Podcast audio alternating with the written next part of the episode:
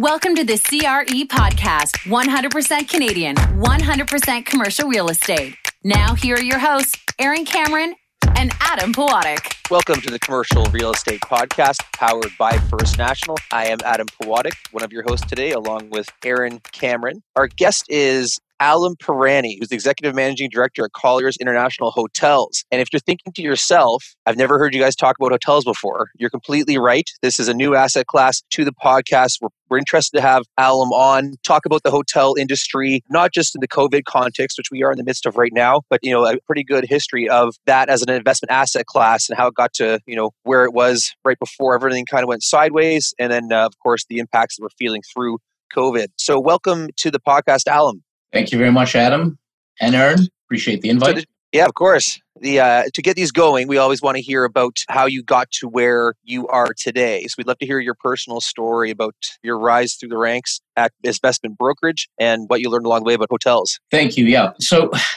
there's Adam wishing the topic was apartments. I know more about that. Yes, I do know much more about apartments.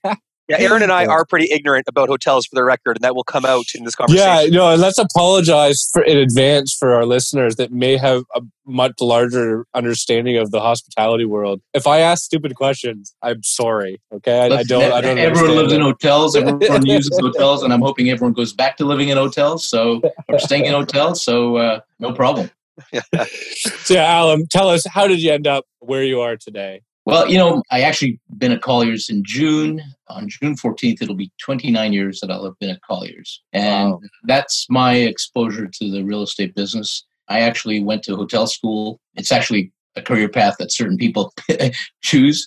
I uh, worked in, in operations in hotels, and when I was when I graduated, I actually was fortunate to work for Laventhol and Horwath, which was at that time in the in the late '80s one of the preeminent uh, consulting firms, and we used to do development consulting and advisory work for owners and brands. So, I mean, you know, my exposure to real estate came after that. I spent three years, two and a half, three years with Laventhol and Horwath, and then joined Colliers. And frankly, it was one of the things. It wasn't a career path that people chose in terms of you know selling hotels and you know brokering transactions of hotels. But you know, here we are, 29 years later, and it's been a good run.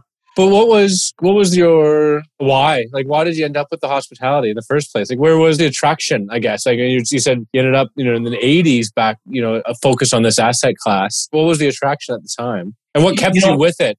You know, why not jump around? Why stick with it all this time? Well, you know, so to answer your first question about hotels, uh, the reason I was attracted to hotels was like I always liked the business. You know, I always knew I was going to get into business, the business side of career. And then, you know, I think with hotels, growing up back in Africa, in East Africa, staying at hotels and going on vacation with your family was always a. You, look at the people that work at hotels and the general managers, and they're you know kings of the castle, right? And it was always something that attracted me. And my family also had some involvement on the hospitality side, so that was part of the the attraction and uh, I realized that the operations side wasn't something that I liked. I did it. I went through it and it was good learning, but I always liked the finance development and the real estate side of it. So that's kind of how I, and frankly, you know, joining Colliers in 1991 was, it wasn't a planned path. It just kind of happened. And I thoroughly enjoy the business and it's, it's the only asset class that I play in and participate in and have you know we've got a great team at Colliers, and I should talk about that because you know our strength is really our team like I've been there 29 years. I look at the team that I have with eight of us across the Canadian platform. I've got colleagues in our Vancouver office, Calgary, Montreal, and of course Toronto, which is our hub. And you know, the group of us have been together for a long time. And then more recently, set up uh, an operation in Nassau to look after the Caribbean as many of your listeners do know, I started out my career at Colliers, and it was the West GTA Industrial, which is the biggest industrial market in the country. And so it was me and dozens and dozens of other people all chasing the same product. But you're Alam, you're the only hotel person I know at Colliers. Is it nice not to have a bunch of competition sitting shoulder to shoulder with you in the office? Well, I'll tell you the great thing about Colliers, and part of the reason, you know, one of the reasons, and most significant reason I'm at Colliers and I've been there 29 years is you've got management that are super supportive, and you've got also colleagues and brokers that, that actually respect that hotels are a very, very unique asset class. It's not like, you know, any other asset class. See, I think the closest you have is probably retirement homes and uh, apartment buildings. But you think about our tenants.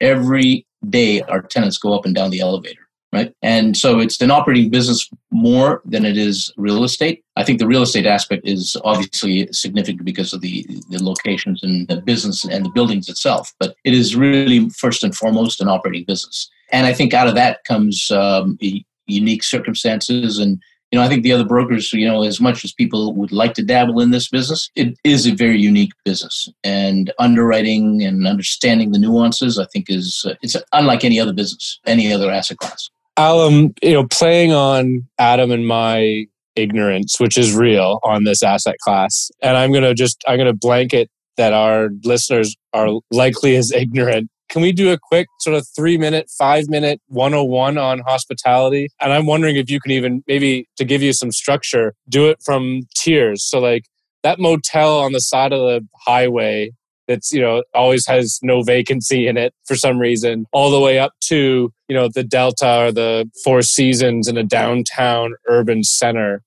and the different varieties all the way through it. If you could just kind of quickly kind of categorize the different types of hospitality, I think there's subsets to it, right? So maybe if you could just give us just your, if let's say you someone show up at your desk and, at Colliers and say, I need to learn about hospitality in 10 minutes or five minutes, what would you tell them? Yeah, so uh, there's definitely a, the different, you know, asset class within that hospitality. So you've got the, you know, the, the motels and also more the limited, you know, what we call limited service hotels. So limited service hotels are essentially the Holiday Inn Expresses, the Hampton Inns, the Fairfields. Those are assets, and you know, the Comfort Inns, which has got great distribution across the country.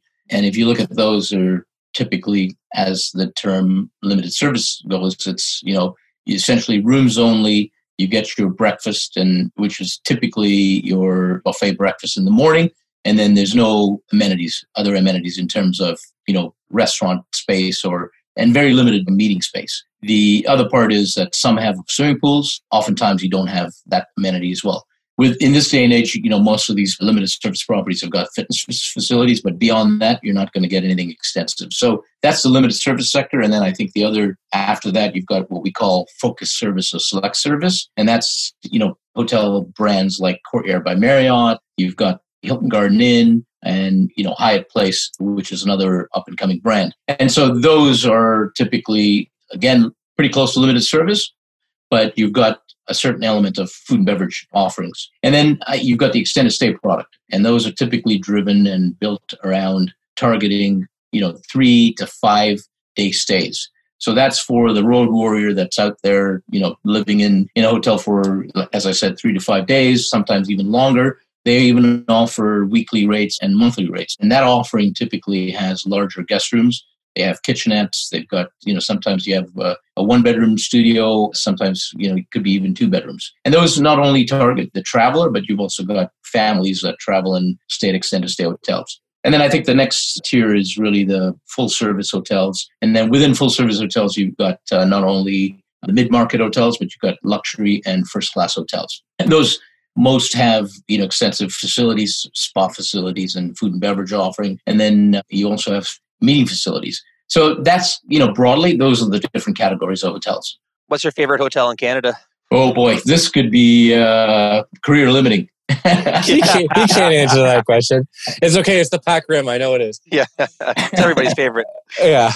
Can you describe the relationship between ownership and banner? Like I hear again, I, I'm super ignorant and I apologize, but I hear about you know who's the banner on that particular hotel. Are there I guess, hotel companies that own and operate? You know, are there ones that kind of lend out their name? And then maybe if you could tier those for us to understand, like, I, there's the Motel Sixes or Motel Eights, all the way up to the Four Seasons or what have you. How do you categorize that? How does that relationship work between real estate, the landowners, and the hotel operators? That's a great question, Aaron. You know, the perception is that, you know, Marriott's and the Hiltons and the Hyatts of the world and Intercontinental Hotels, also another significant brand, you know, perception is that they own those hotels, and that's far from reality. So these hotel companies are essentially in the business of franchising and managing hotels. And they've become asset light. And that's happened over the last you know 10 15 years. Historically if you looked at hilton hotels in canada that's you know it's one good example to look at. Their hotels were owned by hilton international and the parent company at the time was ladbroke out of the uk so what has happened over time is that these companies disposed off their real estate but secured longer term contracts on either in the form of management agreements or franchise agreements. So today, if you look at all these larger brands that I mentioned, I don't think there's any one of those that I mentioned that actually owns a hotel in Canada. It's so they've either mm-hmm. got long-term management agreements or franchise agreements. So then you go back and look at the profile of owners. Who are the owners? And you know, it's interesting. It's a fairly diverse segment. You've got what we call hotel investment companies. These are companies that are purely focused on the hotel business and kind of we categorize them as those, you know, and for the most part are private and they own more than five hotels. And you got private investors sometimes that just have own one or two hotels. And they're in the Canadian context, there are very few institutional owners. And that's the difference between Canada and the US, where I think in the US you've got a lot more institutional owners, you know, insurance companies, private equity firms. But in Canada, if you look at the ownership profile, it's primarily categorized between hotel investment companies, the private investors, you know, and that private investor could be a high net worth family, and then you know institutional investors as well. I just have this assumption, and you know, maybe I'm wrong, that you know, as you move up the hierarchy that you just described for us, you probably attract increasingly more interest when you're bringing a property to market. But can you comment on the different, you know, interest levels you find for the different classes of hotels when you're doing a, a uh, you know a full offering available to the public? Yeah, so you know, again, just you know, similar to other asset classes, if you're selling something in an urban market, you know, major markets, you know, five, six major markets across Canada, downtown hotels obviously will attract the most amount of interest from a more diverse group of buyers. I think that the entry point or the ability to get into a market like Toronto and Vancouver over time has become so difficult that you've started to see some development in that area. But for the most part, primary focus is urban markets in these major markets. Now, having said that, the asset class, the, the segment that I talked about earlier, which is the focus service select service, in my opinion, is one of the most profitable. And I think you only have to look at the private equity firms in the US that have actually accumulated a significant amount of that product. So the Blackstones of the world and the Starwood Capital.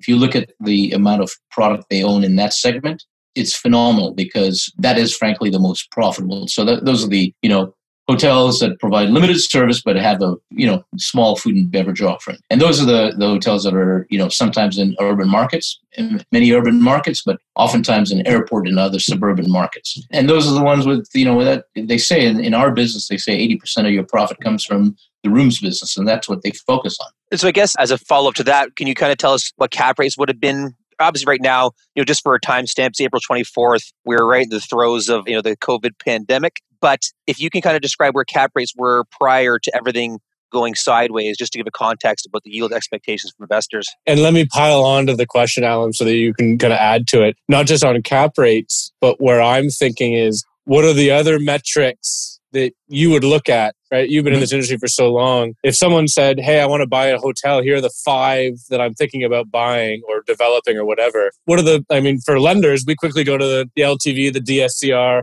and the cap yeah. rate. Like it's really easy. I can eyeball all day long and make quick assessments. What are the metrics that you look at? On top of cap rates. Yeah, and that's great that you pointed that, out, Aaron. And so, Adam, to answer your question in terms of cap rates, again, I will preface this by saying that one of my earlier points is that you know your tenant is walking out of your building every single day to the extent that you know they're not there for two days, two or three days. But so you know the volatility in our cash flow in the hotels is really dependent on what's happening in the economy, what events are taking place in that specific market. So the cap rates i always say when talking to people in the you know investors or lenders or whoever the, the stakeholder is i always say cap rates are not the only benchmark that you've got to use. But if you were to look at in broad terms cap rates for major markets in major urban markets i'd say you know a toronto or a vancouver could be in that 4 to 6% range. And i know that's a wide range it really is dependent on whether it's stabilized or not, right? So that's the one extreme. And then you, if you, you look at your focus service product, that focus service, depending again on where the market is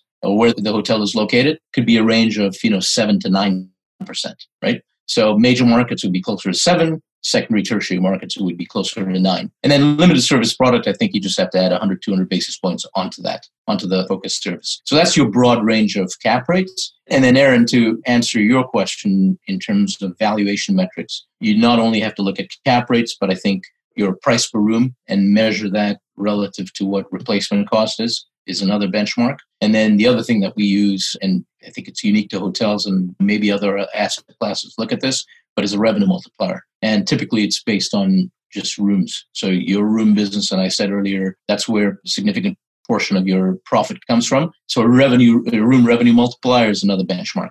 And that can, you know, depending on, again, location, it could be anywhere from a three times room revenue multiplier to a six, right? Again, major market versus secondary tertiary market.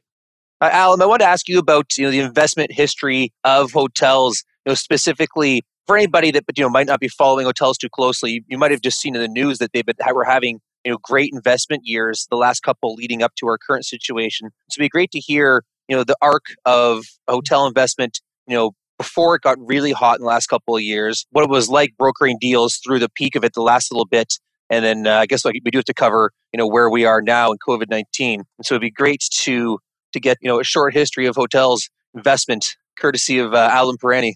Yeah, so you know, if you look back at the last decade, there's probably it's close to twenty billion dollars of transaction activity in hotels, and we kind of at Colliers we track anything over a million dollars, and so that number is you know we, we're confident is fairly accurate. So if you look at that and relative to, and so I said that's the last decade ending 2019, and if you look at the prior decade, that number was probably closer to 13 billion. So that's a it's a pretty significant it's a 50% growth rate, right? And part of that is I think because the industry was finally accepted as a legitimate asset class, hotels. And that is a result of I think a couple of factors.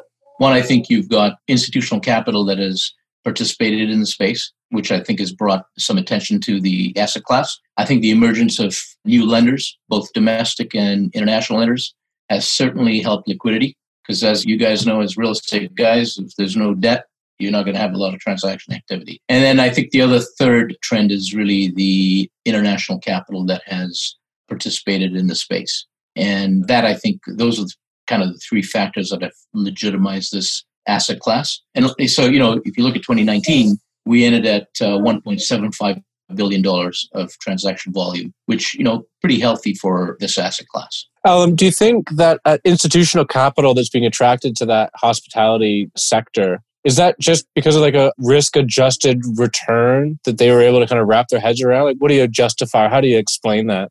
Absolutely. So that's that's exactly it. So if you look at the premiums on returns uh, for the hospitality asset class relative to others, you know, if you're, and you guys are the experts on the apartment side, you know, if you're at three, three and a half, four percent cap rates, you know, hotels in, uh, for the most part will be, tra- you know, probably 150, 200 basis points above that. So it's that risk adjusted return that someone's looking at. And I, th- I also think it's balancing portfolios for the institutional capital. And, you know, part of the challenge in the Canadian context is just the size of our industry hasn't been, you know, so when you think about the availability of product and institutionally quality assets. You know, it isn't often that that type of product comes to market. And that's the reason why you don't have more institutional money in this sector.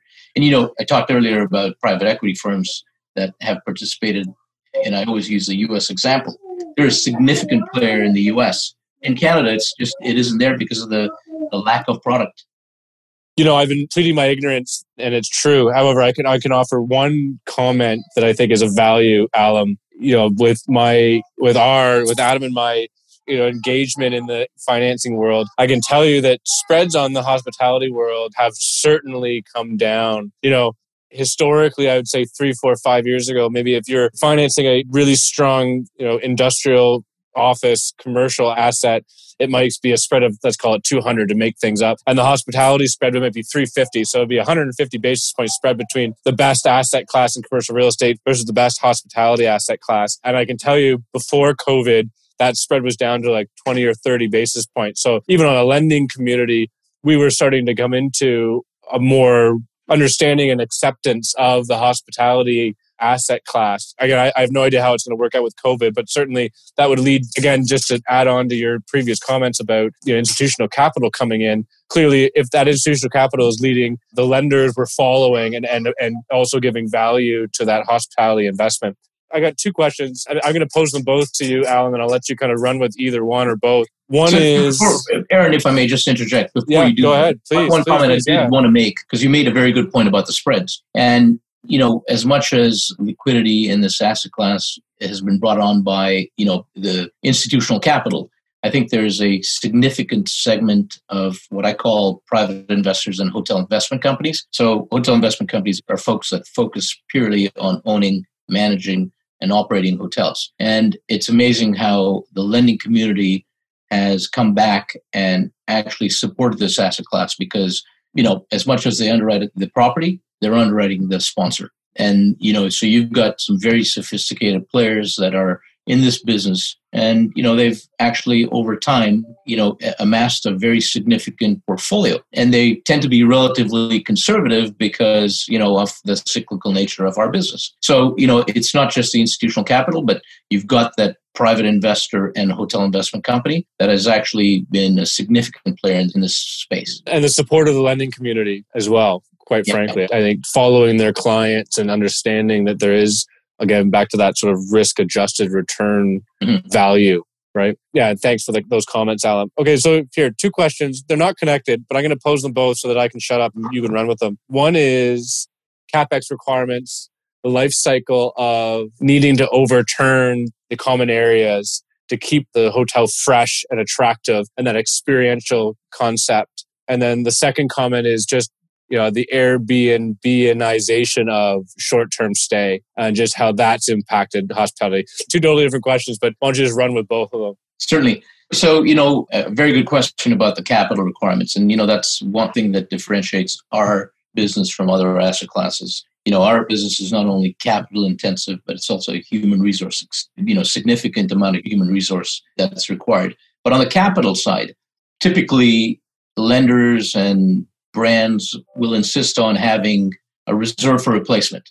And that reserve for replacement typically is between 3 to 5% of your gross revenues. And that's capital that is required for future renovations. And to your point, you know, as you go through a four to five year period and you're running relatively good occupancies, there's a lot of wear and tear on your asset, on your building. So essentially, that's capital that's required for future renovations. Now, you know, there's a lot of folks that if you look, if you talk to owners, they say that significantly more than that three to five percent. But that's money that you, you know, typically need to put back into your asset. So the rule of thumb, and it doesn't, you know, again, it's just a rule of thumb, and I think it varies depending on what your level of occupancy is and the requirements that your brand has. But typically for soft goods, so soft goods would be your carpeting and your bedspreads and you know your drapes and stuff. The life cycle for that is you know four to five years and then your hard goods and case goods, which are your, your furniture, typically is you know seven to ten years. So that's the type of capital that you'd have to go invest in during that period. And then there's obviously the you know more significant capital that uh, infrastructure capital that needs to go in, and that's something that you know you can't plan for. So it is a very capital intensive business. Now I understand why the Pacific Rim is six hundred dollars a night. it's an you incredible amount. I mean, just, room in a few years. I do. I do want that. So it's going to pay for it. And it is for anybody who doesn't, you know, follow any underwriting of anything under the housing umbrella. You know, apartments might be a half a percentage point to a point of structural reserve, and you know that might not even be uh, you know truly applied in all cases. So that is an astronomically high figure. And you want to get to the Airbnb question? Yeah. yeah, and then Alam, just let's just talk about. I mean, I don't. I hate to just say it's Airbnb because there's multiple different services offering competition to the hospitality industry. But maybe just talk about how that's impacted and you know what the hospitality industry has done to fight it. Yeah, and I think if I'm not mistaken, I think it's home sharing is a more generic. Thank you. Yeah, whatever the. I, sorry, I think, I'm ignorant to the term. Yeah. No, no, no. That's, that's yeah, yeah, I think it's home sharing. So you know, it's the Airbnb and the Sonders of the world. I mean, so, you know, interesting that they've had a major impact on our business. And through what we're going through now, I think there's going to be some some changes that are happening. So, you know, particularly with home sharing, I think it's every municipality has got a different or they govern the, the home sharing laws. So part of the challenge for hotels that are competing with the Airbnbs or the Sonders of the world is that, you know, you've got insurance standards, you've got property taxes that are levied at a different level because a lot of these uh, residential units that are being rented out. So your tax basis is going to be residential versus commercial. So there, all those factors, I think, have been a real disadvantage to hotel owners. I think what's what we're going through now with COVID and what will come out of this, and you know, I don't know if you guys have seen some of the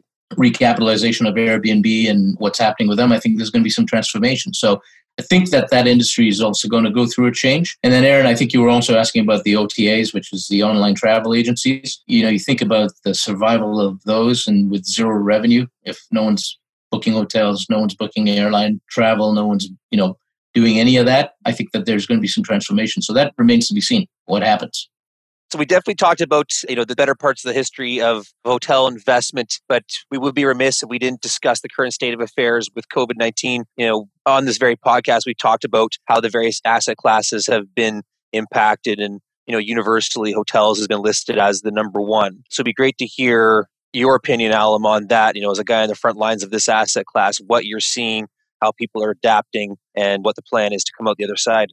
Well, you know, the hospitality business has obviously been significantly impacted as uh, the you know hotels have shut down, and uh, the Hotel Association of Canada has estimated that close to fifty percent of the hotels across the country have been shut down. Occupancies as of uh, last week in Canada were down to 12, 13 percent across hotels, and that does not even factor in the hotels that have been shut down. So, and what what's normal, Alam? So 12 to 13 percent.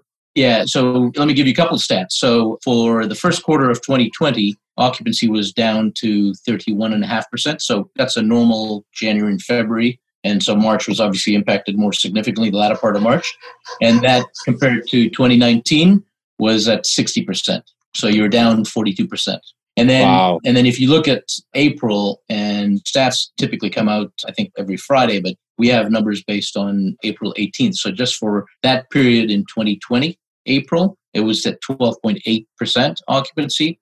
Same numbers last year, 57.6%. So that's a 78% decline. So, you know, our business is all about heads and beds, and uh, you need volume to make money. And, and that's frankly why you got close to 50% of the hotels that have been shut down. You know, sad part about that is that uh, you also, you know, it's estimated that close to 250,000 employees have either been furloughed or laid off. And, you know, that's, uh, it's, that's the sad part about this. The good thing is that, you know, I think the government has stepped in and has provided some uh, measures to help owners and employees that have been terminated. So, you know, that uh, uh, the Hotel Association of Canada, with working with the government, I think has really helped manage through this process. When's the last time you saw occupancy levels like this?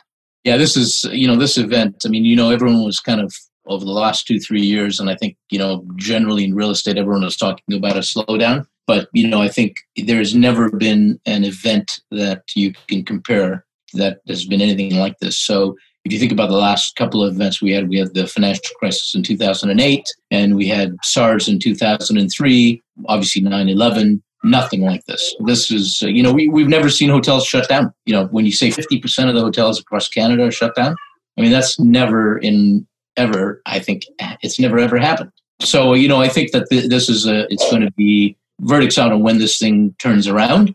But, you know, the way we're looking at it is that there's a couple of scenarios that we're thinking. So, you know, does the market come back before call it July? Because I think consensus now is that, you know, we're going to be shut down until at least June. And what does that look like? So that's one scenario, and I think that what will end up happening is if if we're lucky enough, and you know, I'm not super optimistic about that, but if that happens, then you'll have some business come back, and I think it'll primarily be in the third and fourth quarter. If this goes beyond the summer, and as you guys know, and as everyone knows, that summertime is the most profitable period for for a lot of hotels across the country, both with tourism and conventions and, and group meetings. And if this thing goes beyond the summer, then I think it's, you know, that's another scenario. And I think that the third and fourth quarters aren't going to be that strong. And then if it goes, you know, the worst case scenario, it goes into the, you know, past the summer and into the third and fourth quarters, for all intents and purposes, then 2020 is, you know, a write off. And then it's a function of, you know, how quickly we're going to see a recovery. A lot of folks have been talking about what happened with SARS and how fast was the recovery. I think that this is obviously a global phenomenon. And I think that if you think about where the impact was for SARS, it was focused on certain markets. And it still took us six, 12 months for a recovery. So I think that, you know, we have to be pragmatic and really think about, you know, 2020, frankly, as being a year that we want to forget and move on from the perspective of hotel owners. And then 2021, hopefully, we'll start seeing some uh, improvement in the market. And it's really is, is going to be a function of the level of confidence. Are people going to be confident about traveling, staying in hotels? And you know, it's it's great that a lot of the large brands and owners have been talking about how to get people comfortable. You know, cleaning standards at your hotels to ensure that people are confident coming back. But I think you know we're going to see. My sense is that we'll start seeing the leisure market come back first because you know with all gas prices, it makes sense to see the you know the folks travel domestically. And if you look at where gas prices are today, it's going to encourage people to travel, but you hope people will have disposable income to take vacations. I think where the business that's going to be the last to come back is probably the larger conventions. You know, the comfort level that people will have to get together in larger groups is going to be something that we'll have to monitor. If I can speculate for a second, you know, you listed off previous major downturns in the hotel business. But I guess one major change would be in the last few years, you mentioned the much larger presence of institutional capital on the investment side. Do you see that as a saving grace that you've got such deep pockets behind some of these hotels now to weather the storm? Yeah, certainly. You know, the, the institutions and, you know, when you think about pension funds and, and typically their capital structure, you know, doesn't include debt. It's some, oftentimes it's debt at a corporate level. So, you know, they obviously will have the capacity and wherewithal to withstand, a, you know, a recovery that will take a, you know, several months. I think the challenge is going to be the smaller owners that are having to frankly, you know, eat into their capital and their liquidity. And you know how that's going to how they're going to fare is going to be a real key factor. But you know the great thing about this is that through this cycle, through what we're going through now, lenders have been super supportive, and it's not only the Schedule A banks, it's also the, the B tier banks and, and credit unions and BDC and you know the various lenders that are participating in the space you know, for the most part, a lot of them have provided three to six months deferrals on principal payments, and you know, working with uh, with the borrower. So that's the great thing. But you know, it really is a function of how long this thing goes. So, Alam, other than you know institutional investment, which we've you know identified as being you know kind of a positive for this downturn, you know, what else do you see as you know good news for hotels over the next twenty four months? I think that in addition to the institutional capital, I think you've got some very sophisticated players uh, that are major participants in this sector. And I think that they're well capitalized. And I think that, you know, a lot of them have gone through periods of downturns. And I think, you know, while these are unprecedented circumstances that we're going through, I think we're reminded of prior periods of market dislocation and uncertainty through which we have come out on the other side. And I think we've come out stronger and more agile. So, you know, I'm a firm believer that we'll get through this. It's just a function of a little more time. All right, Alam, Alam, I love it. I love this topic. You know, this is new for Aaron and I. It's a little embarrassing that we've been in podcasting since 2016 and we're getting to hotels now, but I definitely learned a lot about the, the hotel business in the last hour with you. I want to thank you kindly for your time coming to share with us today. Well, thank you very much, Adam and Aaron. I really appreciate the invite and look forward to catching up with you guys soon. Yeah, that's great. Thanks we very much, thank, Alam. Uh, we want to thank First National for powering the podcast, and we want to thank the Real Estate Forums for setting up the introduction to Alam. Thank you. Thank you for listening to the CRE podcast. The information from this broadcast is not to be relied upon as financial investing, professional accounting, or legal advice. First National Financial LP holds Financial Services Commission of Ontario license number 10514 and 11252.